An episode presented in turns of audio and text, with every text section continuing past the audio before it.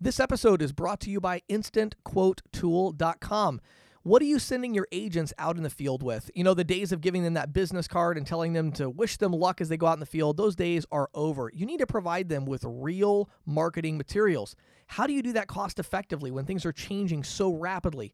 Well, at instantquotetool.com, we provide our ISOs with custom proposal templates where we make a completely customized PDF and web version proposal that has dynamically generated savings fields and other fields along with marketing materials. Head over to instantquotetool.com slash podcast in order to claim your free 30-day trial as an ISO client. We look forward to working with you.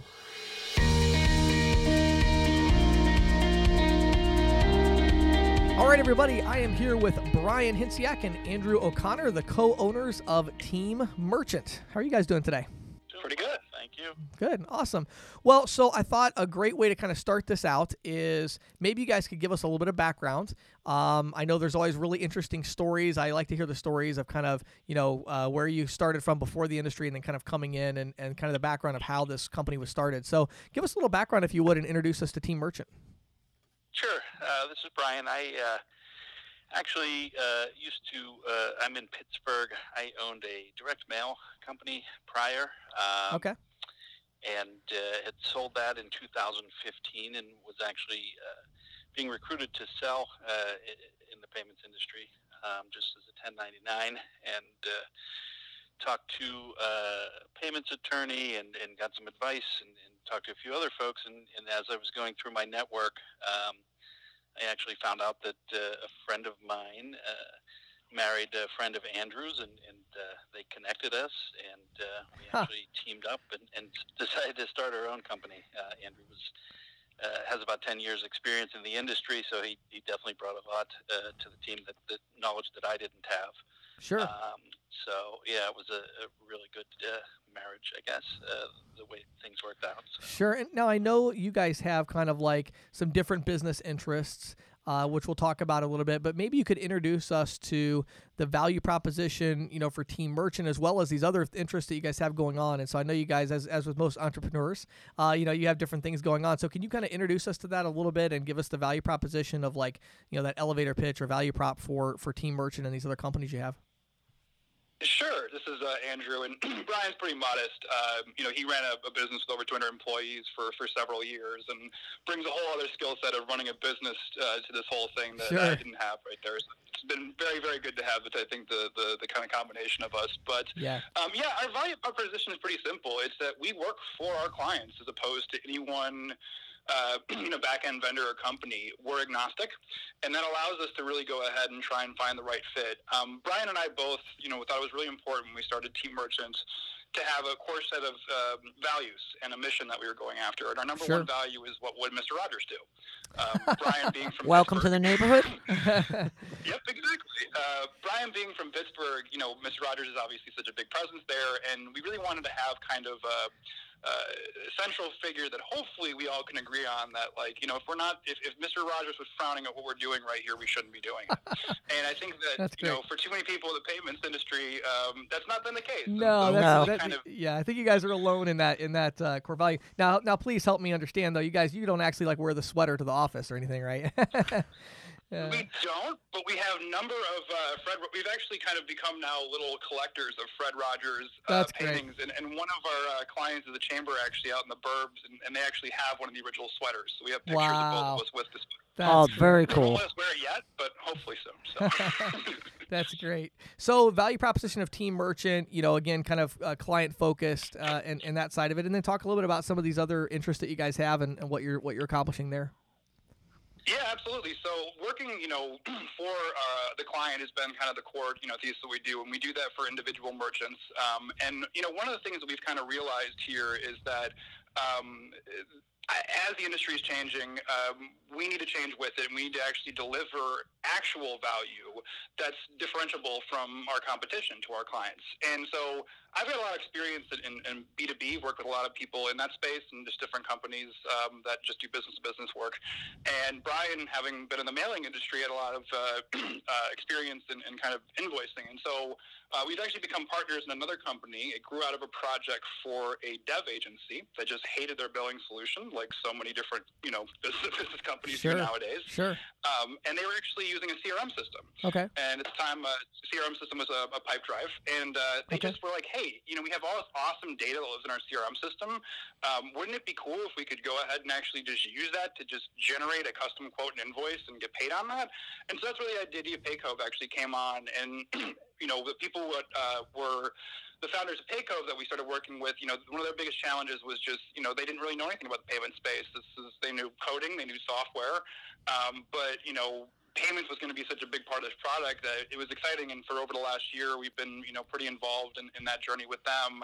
Uh, there's four current CRM integrations that we have, uh, and we allow for both credit card and ACH processing, including uh, for international customers as well. So, you know, sure. we apply that same philosophy that we have for individual merchants to all of our providers. And as we grow, you know, our, our goal is to add more and more kind of, um, you know, targeted ISV and different kind of software developers on to be that same kind of just level of honest product saying, hey, you know, this one it makes sense to go with Stripe versus going with, you know, sure. a, a First Data or, or some one of those ones right right there. Sure. And like, well, just to kind of clarify a little bit for our listeners. So when you talk about Paycove, I know some people might have been interested in what you were talking about there with the CRM integrations. So is Paycove is that something that's a software that you know is separate that can be licensed that other ISOs would use, or is that more of something that you guys have fully integrated with? It's your own ISV channel we actually, um, so right now it's direct through the thing. We are um, in the process of opening it up through affiliate partners. We have okay. a um, partner up in Milwaukee, actually, that we're really excited. That's actually um, someone who's been in the industry for a long time, more on the ACH uh, banking rail side, and they sure. have some ISO partners we're looking up to. Great.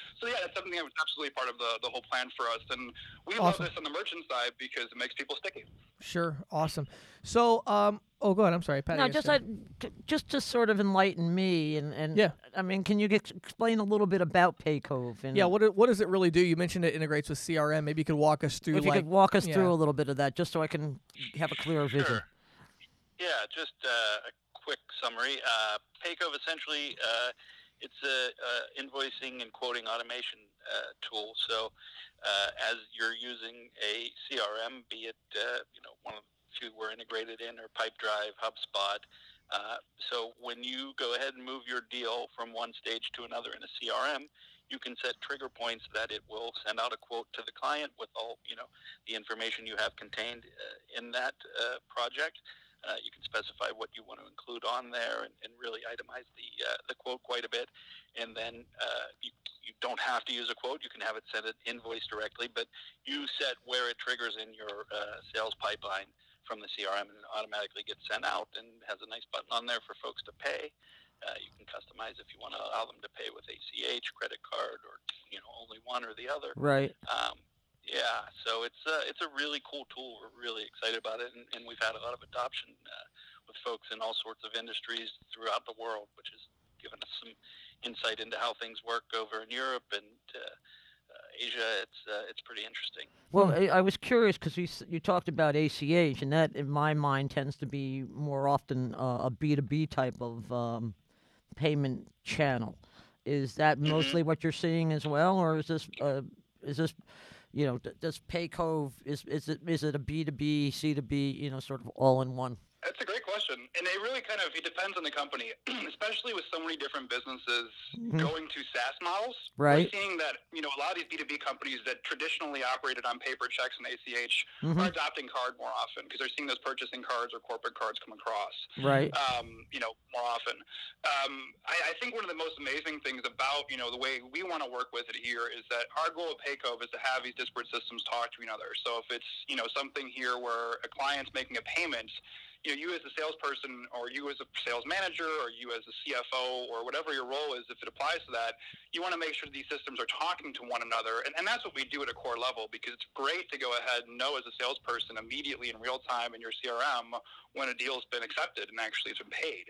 Right. what we're trying to do here is is you know kind of tie those two things together, um, as well as you know um, expanding to if it's coming in through a shopping cart or an in-app purchase. And so it's been really interesting because you see kind of a, a divergence where there definitely are some people who are using Paycove that are only paper check um, still, Mhm. and they just actually just use it because it's a easier way to generate these you know PDFs and everything.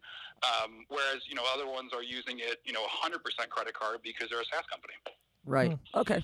Cool. Yeah, that's, Thank you. That's, yeah, that's really interesting. I think that's neat too because that kind of opens up these other verticals. We talk a lot about that in the podcast. Of you know, you want to go where maybe it's not as competitive, um, and it also probably affects. I would imagine your guys' attrition with Paycove is really, really low. If somebody's integrating the payments into their CRM, I mean, you that's that's about as integrated as you can possibly be into the core operation of the business, right? Right. That's the goal, exactly. And as someone who's been in the industry for 10 years, you know, I mean, it's difficult to get somebody to change a terminal, let alone a point of sale system. A CRM system is a, you know, something that you don't want to change ever, if ideally. Right, You know, sure. Not, you know, and so the goal here is for us, and especially because we do, you know, have multiple different ways people can get paid for it, is really to kind of solve that problem. And, and going back to the value add right here, this is differentiable, and this is something that we really feel we've seen with our clients that you know my- favorite thing to hear is that you know we were thinking about building this ourselves because it's been such a problem and Right. we think you know they you know find us in the marketplace right now and everything too so it's been a really exciting journey to kind of solve these problems with those clients And that question of build or buy is so is so ever present these days, ever you know more so. Yeah, and I think I think companies want to buy. Definitely, they'd rather buy than build. Much um, rather, sure. but if they can. But um, okay, so one thing you did touch on that I wanted I want to transition on. You guys were talking a little bit about you know Asia, Europe, things like that, in these other countries. So I know you guys have done you know more work internationally. Uh, that's something that I think a lot of ISOs uh, that are listening maybe haven't uh, you know gone over into that you know that way. They haven't uh, gone to international payments at all. Can you talk about your experience and, and how it's been with international payments? Sure, I could uh, take a little bit of that. Um, it's definitely a, a learning process. Um, we, we while we were rolling out Paycove, uh, we had a lot of challenges here with GDPR. Uh, not Mhm, challenges, but just sure. a lot to learn and uh, Sure. uh, Yeah. uh, abide by uh, the rules. So, so that's uh, been a learning process. And then, Just as an uh, as an aside, maybe you should, he can explain to some people who might not what Yeah. you know, what GDPR is. Yeah, dig just- into that a little bit. Tell us what that is and, and why sure, it's a, such sure. a challenge. That's uh, European uh, privacy standards uh, that essentially y- any data you retain. Previously, uh, most companies just assumed that hey, you gave us this data, it belongs to us now. Right. And uh, uh, part of the EU has said no, that's still the user's data. They have the right to ask you to provide uh, the data that you're handling, and you know also to request that you delete it. Um, and you know you have uh, strict standards for reporting any breaches, Sure. uh, and there's teeth, uh, so it's it's enforceable, and there's some Right. substantial penalties for not complying. Right. And that's uh, very very important when you're dealing with international. Yeah, and it, and, it, and it might say it might sound like people listening that might sound like, oh, well, what's what's so difficult about that? You just need to know all the information you have about somebody and then be able to delete it. Well, yeah, but when you're talking about technology solutions, you know, the in- the data that you have on people is is extensive and flows through your entire system, and and tracking it all down and deleting it all and knowing where it all is is definitely an extraordinarily large challenge, and, and frankly, one that most U.S. software companies they just haven't created the infrastructure in the technology to be able to do that because they don't need to. they don't need to. And so Right. going international, if I hear what you're saying right, Brian, it's like going international can be a little challenging because you basically have to to create this infrastructure after the fact that just wasn't there. Mm-hmm. Absolutely, absolutely. And and then additionally, there's the VAT taxes and uh, Right. uh, a lot of different cross-border transaction issues that you know we don't see as much here in the states. You know, it's almost as if every state here had. It, I mean, they do have their own taxes, but the value-added taxes where they apply and where they don't, uh, Right. make a little interesting there. So, Brian, do you um, but do you have any tips ahead, sorry. about? I'm sorry, I was just wondering. Do you have any tips about though, like how did you find acquirers or you know payment processing solutions to serve your merchants as you you know started to go overseas? Was that was that a big challenge? Any any tips on that? Uh, it is, and Andrew can probably speak a little better to that end. Of, Yeah. yeah. Yeah, so I mean, really, the, what's been remarkable with Paycove, we, we actually, um, you know, to this day have not spent any money on advertising.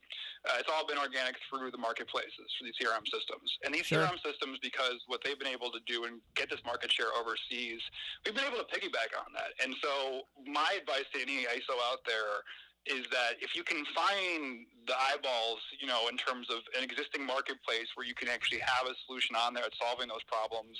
You know, Brian mentioned the VAT tax issue. That that was a bigger issue. Um, SEPA acceptance. Uh, it's a big thing in Europe as sure. well. There, there's different things that some of these European and international clients are looking for. How you you know deal with taxes overseas and all that kind of stuff. And you know, what's been really, I think, helpful for us is just legitimately we were not expecting to have such a large international presence, but because of these different CRM systems, um, you know, it's it's been. Uh, they've been essentially finding us overseas through these different marketplaces that exist already. And so, mm-hmm. if you can find a marketplace that has a big international audience, then that's a great way to go ahead and find clients. I mean, Brian can tell you about people he's talked to in Estonia and all over the world that are just fun stories. Hmm. Wow, that's uh, that's really cool. So, so let me ask you this: if you if you guys kind of zoom out a little bit, um, and I and I love you know doing this interview today because you guys are very similar to a lot of our listeners meaning you know you have this partnership where you're building this company and this building this iso getting clients on board you're you're facing the same challenges everybody else is facing right now and i'm just wondering when you look at you know kind of the last few years what are the big changes that have had an impact on your business and then how do you see those changes affecting your business going forward? Do you have some thoughts you could share that would maybe be even a help for other uh, ISO owners that are listening in?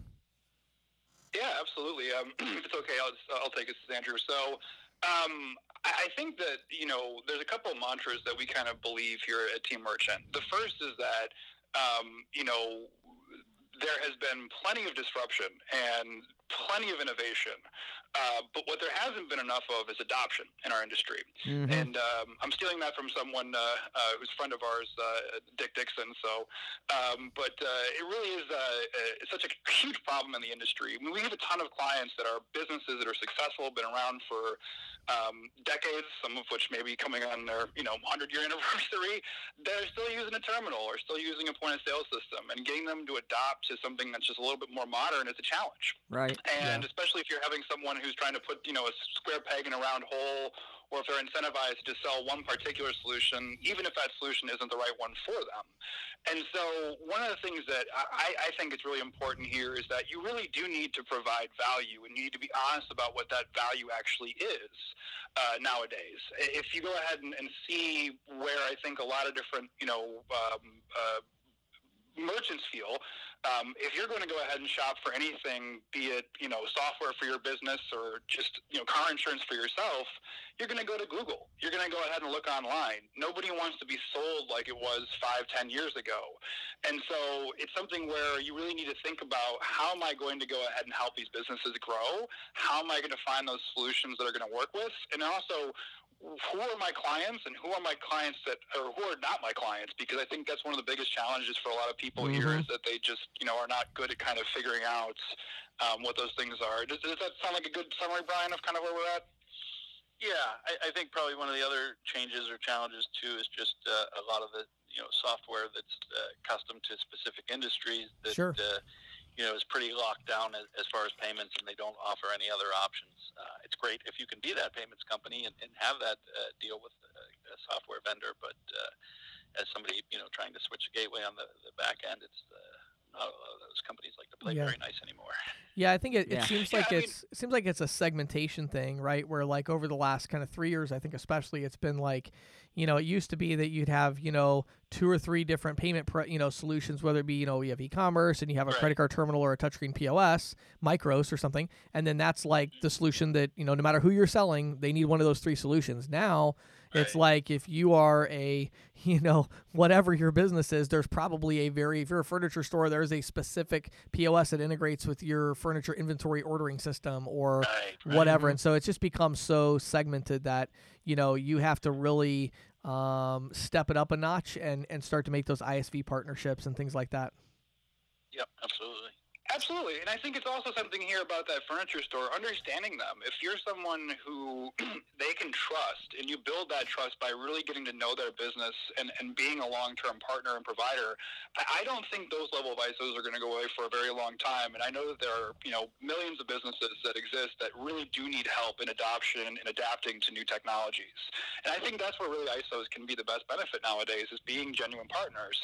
But if you're in it to just, you know, smash and grab as many accounts as you can and kind of do the old models, th- those are going away because why wouldn't you just switch to a Square or a Stripe or you know Sure. something out of the box like that? So Yeah. you know, that's kind of where we see where our value is. Hmm, very good.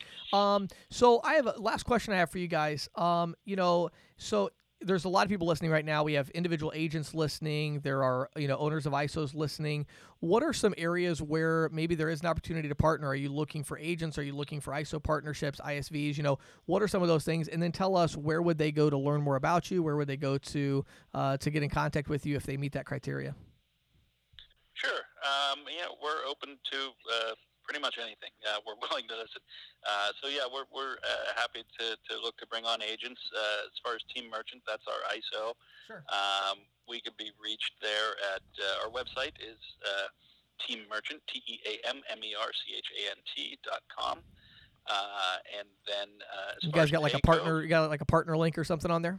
I believe there's a partner link on there or an info link or um, Sure. You can schedule a discovery session with us. You can contact us. Uh, all our information's up there. we've We're got also a rate calculator there too. pretty handy cool tool. Um, and then Oh, uh, nice. Andrew uh, at teammerchant.com and Brian at teammerchant.com. So our, our email addresses are pretty easy. Cool. Awesome. And then uh, regarding Paycove, uh, the website for Paycove is uh, Paycove, P-A-Y-C-O-V-E dot I-O. And again, you can reach uh, myself or Andrew at uh, Brian at Paycove.io or Andrew at Paycove.io.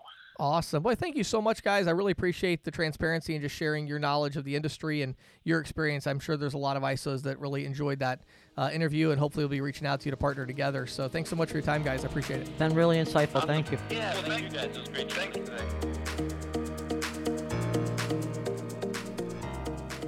This is the Insider's Report with Patty Murphy, brought to you by Greensheet.com, a premier resource for the electronic payments industry. The Green Sheet has been on the beat since 1983, always focused on boosting the feet on the street in our evolving sphere. Business to business payments continue to be a hot topic. Both Visa and American Express, for example, recently announced new initiatives that are aimed at simplifying digital commerce in this space. Amex and corporate payment specialist WEX Inc. are teaming up to support B2B payments using vir- virtual cards. And Visa says it's working with Billtrust to create a business payments network, BPN for short, for corporate suppliers. Visa and Billtrust have been working together for over a year now since the two firms set out to integrate Billtrust's virtual card capture solution with Visa straight through processing. BPN takes this work to the next level, streamlining payments with reconciliation processes, which is really important in the B2B Hmm. Oh, space. yeah. I mean, Yeah. that's the biggest reason why they don't take cards right now. sure. Now, despite all the attention that's been focused on electronic payments, checks remain the payment method of choice for a large share of B2B payments, and we've discussed this in the past. Right. You know, the Association for Financial Professionals estimates that checks account for over half of all B2B payments in the U.S. And there's a lot of reasons for this, but perhaps the biggest reason is that payables and receivables systems and processes have been built around traditional check payments. Sure. That and the cost, I think, too, right? Well, the cost, because checks are never priced at the true cost to the banks of processing checks. Right. Um, you know, there's sort of there's almost as though uh, there's like this inherent American right to have checks for free. Right. Exactly. You know, Yep. how dare you charge me for my checks? right. So Visa and Billtrust have said they're responding to these objections by creating this BPN network to streamline and simplify these back-end integration issues. For example, it supports delivery of payments and associated remittance documents in a single stream that makes it easier to post payments. Sure. Now, for its part, Amex is working with WEX on the payable side of the equation, leveraging an AP technology WEX calls Synaptic. Synaptic integrates with existing AP systems and can support virtual card payments for Amex business and corporate card customers. Now, virtual cards are a relative newcomer to the payment space. They are accounts that generate 16 digit numbers for each transaction that reference transaction level detail what is known in the world of plastic cards as level one and level Sure. two detail. Right. And that gets sent to the supplier's bank using a file based process. And this is, I'm sorry to interrupt, but th- this is the thing we talked about, I think, a while back, where this is like um, businesses where, you know, instead of giving somebody a company card, Right. which they could potentially use to buy their vacation or whatever, you're like, oh, you just need this transaction. Go here. We'll generate one, One number, transaction, one card number. card number for this for transaction. transaction. Got it. Okay. Okay. And um, you know, so so again, like I said, they're these 16-digit numbers, and they get sent to the you know to the recipient's bank. Right. Right. Um, and they gen- generally integrate with back-end accounting systems, so they can deliver something akin to straight-through processing. Mhm. And, and of course, most important is that it contains that level two data. Right. Much lower interchange costs. Much lower interchange costs, exactly. Now, the next point, the next um, item I wanted to bring up, uh, which I think you'll find very interesting, Sure. B2B prospecting and cold calling. Right. Which goes hand in hand because if you, you know, if you like that and you're like, oh, I want to sell to businesses and Then you better know how to sell to businesses. Right. And you know, we've talked about in the past cold calling, but of course. you know, it's a lot different in the B2B space Right. than it is in the C2B space. Yep. So I came upon this new report on B2B prospecting challenges. And no surprises here. The report found that one out of two B2B sales reps fears cold calling. Yeah. Only one out of two. All right? I think I think and and the other stat there is that one out of two reps lies. lies. that was exactly my thought, right? Because we uh. know this is not a whole lot different from the C2B space. All right. Sure. So anyway, the report that was prepared by a company called Value Selling Associates is based on a survey of sales experts in a variety of roles, from senior management to the feet on the street, and across a variety of industries, including tech, financial services, and healthcare. Okay. Now, while the survey was not specific to payment services, I think it provides some overreaching insights that can be applicable. Sure. Today in questions from the field, we're actually just going to continue. Uh, Patty was doing the insiders report a little bit ago, so we just kind of took a break in that. Patty found this really interesting report about prospecting B2B, and so she and I kind of banter back and forth about sales, and I think we really got some great tips in there. So let's jump in, and so we're kind of continuing on with the insiders report, but now we're going to be talking about prospecting in this really interesting report that Patty found. So here's seven uh, key takeaways that I got from the report. Okay, let's hear them. The number one challenge to sitting, setting up initial meetings is reaching the right person within the organization. Yep. By a wide margin, over 30 percentage points, the most effective way considered to reach prospects is client referrals. Hmm. Cold calls come in second. But there was a consensus opinion, of course, that just dropping in on a B2B prospect without an appointment ain't going to work. That's so funny. Uh, Uh, you know what's funny about that? There's two things about that that are that are so interesting. I'm not surprised at all by the statistic. right? It's totally untrue, which is really interesting to me, and I know that because I have sold I've sold multi-million dollar B2B clients by dropping in. By just dropping in, huh? Right. And the reality is that the statistic really what it actually shows is that people don't do that. And that is exactly what I thought when I read it. as Yeah, well. and you know the funny thing to me is I get the opposite takeaway, which is, oh wow, like seriously, still all these years later, people still don't do that. What a great competitive edge. uh huh. if I'm selling B2B, I'm not even going to use the phone. Right? I agree. I agree. Anyway, anyway, but it's and here's funny. another thing that I thought was interesting that kind of flew in the face of my experience right was that webinars and email campaigns are not effective. With B2B. Yeah, and you know the reason there is because of the the time. Um, and I do webinar campaigns for my business. Um, but the problem is that B2B clients, um, you know, they get so much email that that's kind of like white noise. The email, but what about the webinars? The I would've- webinar, the problem is the time. It's Okay. too time consuming. They don't want to take, you know, you would be much better off doing a free ebook Uh-huh. download where they can kind of scan it. right? Or here's a series. Here's my five se- video series on whatever, so they can watch it in bite-sized chunks. Uh-huh. But the idea of getting them to commit to, To a, a half one hour, or an hour, getting right. them to commit to that and then actually doing it is uh, nearly impossible. Uh, You know, and that's interesting because I do um, I do some webinars with another client Mm-hmm. um, that's in the B two B space, Right. and and but it's also it's very high end stuff. It's you know Mhm. transaction processing and what are some of the new technologies Sure. and techniques, and they're that Right. they're the edu- It's more of an educational, Yes. Well, and see the other thing too is this report is talking about prospecting and cold calling. right? Whereas, you know, once you have the relationship and the the kind of like the trust. An example, I mean, this podcast right now, all these people listening to this podcast for us, a couple thousand a week or whatever it is. Right, right. But that's because greensheet.com and ccsalespro.com have spent years, my case a decade, in your guys' case, I don't know, what two decades uh, or three decades. or- three or four. Yeah. Anyway, long, long time Right. building up that reputation. And so everybody knows we're here to educate, we're here to add value. That's When, true. when you're prospecting and marketing, the idea of saying, hey, you don't know me, but I'd like an hour of your time to go through a webinar. Right. Yeah, good luck. It's a lot, yeah. You're, you're you got a big point there, and I think you know, like with you and like with the green sheet, for so many. I mean, I, I know with the green sheet, I meet people out on the road, and they're like, Right. "Oh, when I first got into merchant sales, they gave me a year's worth of green sheets and told me to read." right, You exactly. Yes. Yep. So, okay. Um, here's something. Uh, better than half of initial meetings take more than five touch points to secure. Yeah. I thought that was a very high number. Um, You know, and I think it might have to do with how large the organization I was just about to say that, that Yeah. it does. You know, but the funny thing is, and I've been talking to reps a lot about this lately. I mean, I'm always so torn by this because I know so many agents in our industry that do like a one call close and they're able to Mm-hmm. do it. Like the pitch I talked about, I think it was the last episode, Right? um, is really designed for kind of a one call close. But in the reality of it, I would say of all the sales I made, um, I would say 75% of them I had to follow up more than twice.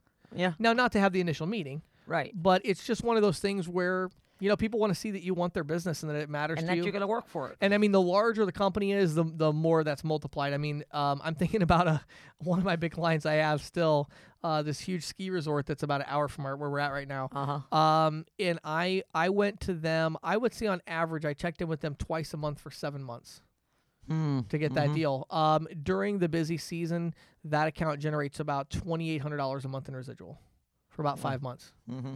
Mm-hmm. So, am I sad that I went there, you know, a couple times a month for uh, for seven months? Nope. No, because you're getting getting That's it a over huge and over payoff, yeah. again, right? and I think you know, I think one of the biggest things about it is I think it's a the B two B and like the larger businesses. It is an untapped market in our industry because I think a lot of salespeople are used to just selling the mom and pop shop. Right. And they're like, well, they, you know, because because I mean, here's the thing: if I go to a pizza shop, right, an individually owned one location pizza shop, Mm-hmm. and I have to come back more than four or five times over the course of a month, they're not interested. Right. I'm just wasting my time. Right. And so it's easy to get that in your head, but when you're going after the larger client, you have to understand that there's a there's a hierarchy to the decision making. And you have to earn their respect and earn their trust, right? You have to earn the, the trust of this person so they can introduce you to the next person. Exactly. Then you earn their trust. Right. Then they'll introduce you to the next person. Then you earn their trust. And it's like, Right. wow, by the time you finally get to the, and then when you get to the decision maker, the other thing is these larger companies have infrastructure. And so they have what I call legitimate constraints. mm-hmm. So when you're dealing with the individual location pizza shop owner and they say, I don't want to start until the new year, that's not a legitimate constraint. They just don't want to do it right now because Right. they're busy. They don't want to deal with it. Right. But when you're talking to a company that does, you know, $7 million a month in revenue Mm-hmm. and they say, we have a budget process that begins December 1st and ends January 15th, and then we make our decision and we kick it off February 1st, Right. they really do mean it. Right. And so if you're in June, you're, you're not going to sell them until December. Right. You can start to build some trust and network, but there's and, some that- and legitimate that's the thing is that you're you're building the trust, and it's a much more important to build that trust for those Right. bigger bounties, right? Right. So it's always a balancing act, I think. Yeah, yeah. Okay, the three most important skills needed to connect with new prospects doing research to identify the decision makers, Mhm. getting introductions uh, by way of referrals, Okay.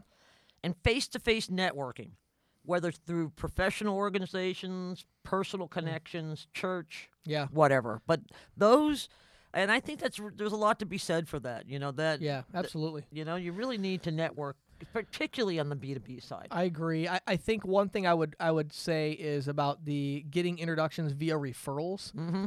Um, that's really important, but I think salespeople um, sometimes don't understand how that really actually works. So, Right. in reality, that doesn't mean I know this person who's really well connected, and I literally went to them and said, "I'm trying to sell this other person. Can you please introduce me?" Mm-hmm. That does not happen very often. No. What actually happens is is really a couple things. Number one, um, going to somebody that you want to sell and doing a name drop Mm-hmm. as a source of referral. Hey, you know, I work with. I'm thinking of a, a place that I've made. Um, oh my goodness, I'm sure over a hundred thousand dollars off one merchant account that I've made um, over the past you know three four years or whatever. A large client like this. Um, it was not a referral. It was a cold call. I had an appointment. I had somebody I'd hired off of Upwork.com. I talked about before. Right, right. Appointment scheduler. She called and got the appointment for me to go meet with a decision maker. Um, I went in, met with a decision maker, with the Mm-hmm. manager, but he, the manager worked for the partners, the investors. Right. So it took maybe a couple months to get this deal done. But anyway, um, you know, that deal got done, and part of the reason it got done is when I went in, I was able to tell him, um, you know, he asked, "What other clients do you have?" Right. And I name dropped three of them in the local market that were also fairly good size, multiple location businesses. Mm-hmm. They weren't as large as his, but they were multiple location and they were nearby. right. Um, I know that he ended up reaching out to one, but he didn't reach out to the other two. And so what actually happened in that case is, you know, he probably knew one of the three people or had heard Sure. of them, just reached out and, and I talked to the other person about it because they Right. said, Hey, I got a call from so and so, you know? And I said, Oh, thank you so much for taking the call. I didn't even let them know that I was name dropping. Right. I'm just, you know, I'm just name dropping. And um, and I said, oh, how did it go? And he said, oh, he just called and said, you know, who is this guy or whatever. And I said, you were a good guy and, and honest, and we'd had a good experience, and that was it. So, you know, I think a lot of times agents. But you need can, that. I mean, as a you business definitely you need it, um, and that's why getting that first account to, to get your first big account, you know, you have to be honest with them, Mm-hmm. which is the hardest thing because you know your honesty is going to be a disadvantage in a way because you don't have the you can't name drop on your first one. That's right. and you say, "Hey, you know what, man? Like it would be a," and that's why you give an amazing deal. My, I'll never forget my first big deal: five location pizza shop. Uh huh. Not the one I just mentioned, a different one, but five location pizza shop. And I told this guy, I said, "I'm telling you, I'm going to give you like almost at cost." I'm not making hardly any money off this. I didn't qualify for upfront bonuses. I said, like, you have to understand. I said, I have at this point, I had about maybe 60 accounts that were all individual. Mm-hmm. And I said, You're going to be, I'm not going to lie to you. I said, You're my first individual location. And you might look at that as a disadvantage, but you're going to have two big advantages. Number one, the only reason I want your business is so I can use your name. Mm-hmm. And that means I am going to gonna you provide the you best. the best experience you've ever had in your life. And I said, secondly, I recognize that I don't have the value proposition here. I have to give you an incredible deal to make this worth your while. Mm-hmm. And that's what I did. And I gave him an amazing deal. I think I saved him a couple thousand dollars a month actually on his, because I literally just sh- just took out all the margin. I was making Mm-hmm. Right. like, uh, you know, a couple hundred dollars a month on the whole deal. But from that referral, you made But so then much I was then it then it was just a snowball effect. right. Um, and so yeah, getting that first decent sized multiple location is is worth. I you know in retrospect, if I was losing hundred dollars a month in that deal, I still would have done it because it's worth so much more in a the lot ability cheaper than drop. advertising, right? Oh yeah. So anyway, Okay, but, so yeah, okay, so then the three greatest challenges to planning for and executing prospecting: Mhm. Being organized and consistent with outreach. yeah, That's really important. yes, Giving up too easily. yeah, That's something we've talked about Yes. bef- many times. no brainer, right? Yeah, those. And three- this kind of goes with the first uh, one that I mentioned at the top: fear of picking up the phone and making a call. Uh, it's funny. I just had a conversation with an agent about this, um, where I said, you know, I said you're making too many decisions. Mm-hmm. I said, you know, your decision has got to be, am I, how, when am I prospecting? Okay, you're going to prospect for four hours a day, Monday, Tuesday, Thursday, and Friday, right? From nine to uh, Right. one or whatever. That's the end of your decision. I said, you don't get to decide, am I going to walk into that business or not? Right. Am I going to pick the phone up? No, no, no. No decisions. Right. You just do it. You have a job. Just do it. Yeah, anyway.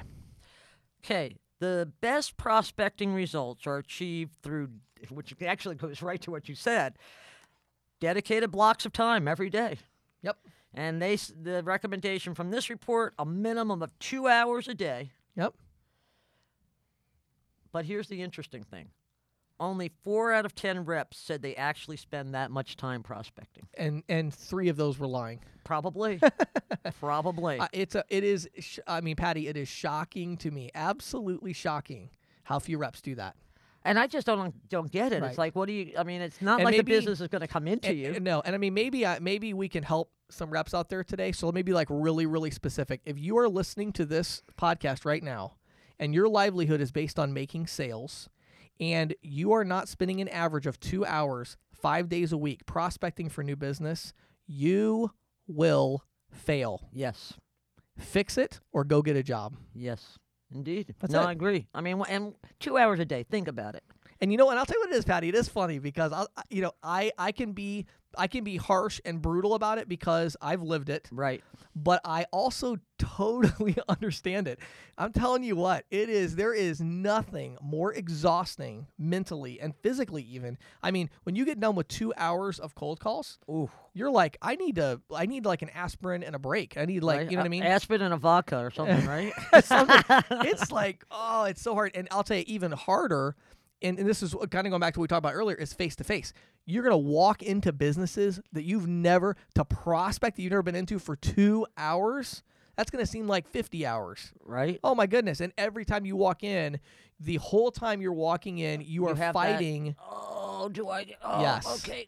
Okay. I'm gonna open the door. One more step. Yeah. One more step. And then you walk in. I, I guarantee you, there are so many reps listening right now who can identify with this of with this concept of walking in, looking around. The the the the prospect comes over and says, "Can I help you?" And you say no, and you leave. Then you leave, right? I know. Um, oh, anyway, it, all right. that to say, it, it is challenging, but at the same time, everybody has a job that has challenges to it. We all do. you We just all got to do. do your job. Just and if gotta you're in poke one- sales, go prospecting. And if you and if you don't want to prospect, then don't go into sales. Exactly. You know. So and and and, and training, continuous training is critical. It's Yep. a critical success element. Sure. You know, sales reps need to regularly hone their prospecting skills, Yep. whether through, tr- uh, you know, uh, formal training, micro learning, coaching. Yep. And I think one thing in our industry that we do lack a little bit, and and you know, uh, is kind of that pure sales training. In other words, Right. you know, people watch my videos, Mark Sure. Beauchamp, who we just talked to, and you know, so um, there's training out there, but the thing is, that's all very merchant services specific. Specific, yeah. You know, I do some stuff that's more general sales, but not much. For the most part, I'm, I'm very specific merchant services. But I mean, you know, you should be, you know, Brian Tracy and Tom Hopkins and some of the Mm-hmm. newer people. Like, you know, you should be in tune with these sales training and listening to that kind of motivational. all the time. You know, and it's funny too. I, I actually hate a lot of it. I really, it's funny. I really do. The Brian Brian Tracy drives me crazy. Like with his, you know, uh, rah rah rah. and I, I don't like that. But you know what? Um, But for some people, that really works. you know, but it, it works for everybody, even if you don't like it. I didn't like it, but listening to it when I would drive to an appointment, it made me feel motivated. Like I'm gonna go sell. Mm-hmm. I didn't. It wasn't my favorite thing. There's much. That I'd, I'd rather listen to something else. I'll put it that way. Sure. But but you know, it was like okay, like I got like I'm gonna I got this. Like I'm gonna go sell. So it's yeah, motivating. Yeah, yeah. So, so here's something the report had to say about high performers in the B2B space. They show commitment in working the entire sales process every day. They exhibit a natural curiosity in targeted buyers, businesses, and industries. And they consistently qualify opportunities to minimize time chasing those that will never close. Yeah. Thanks. Thanks. Thank you for listening to the Merchant Sales Podcast. Whether you are an industry veteran, processing executive, or just trying to learn about the payment space, we appreciate your time. The Merchant Sales Podcast is a joint production from Greensheet.com and CCSalesPro.com. We hope you will tune in next week for more information and tips on building your merchant services business.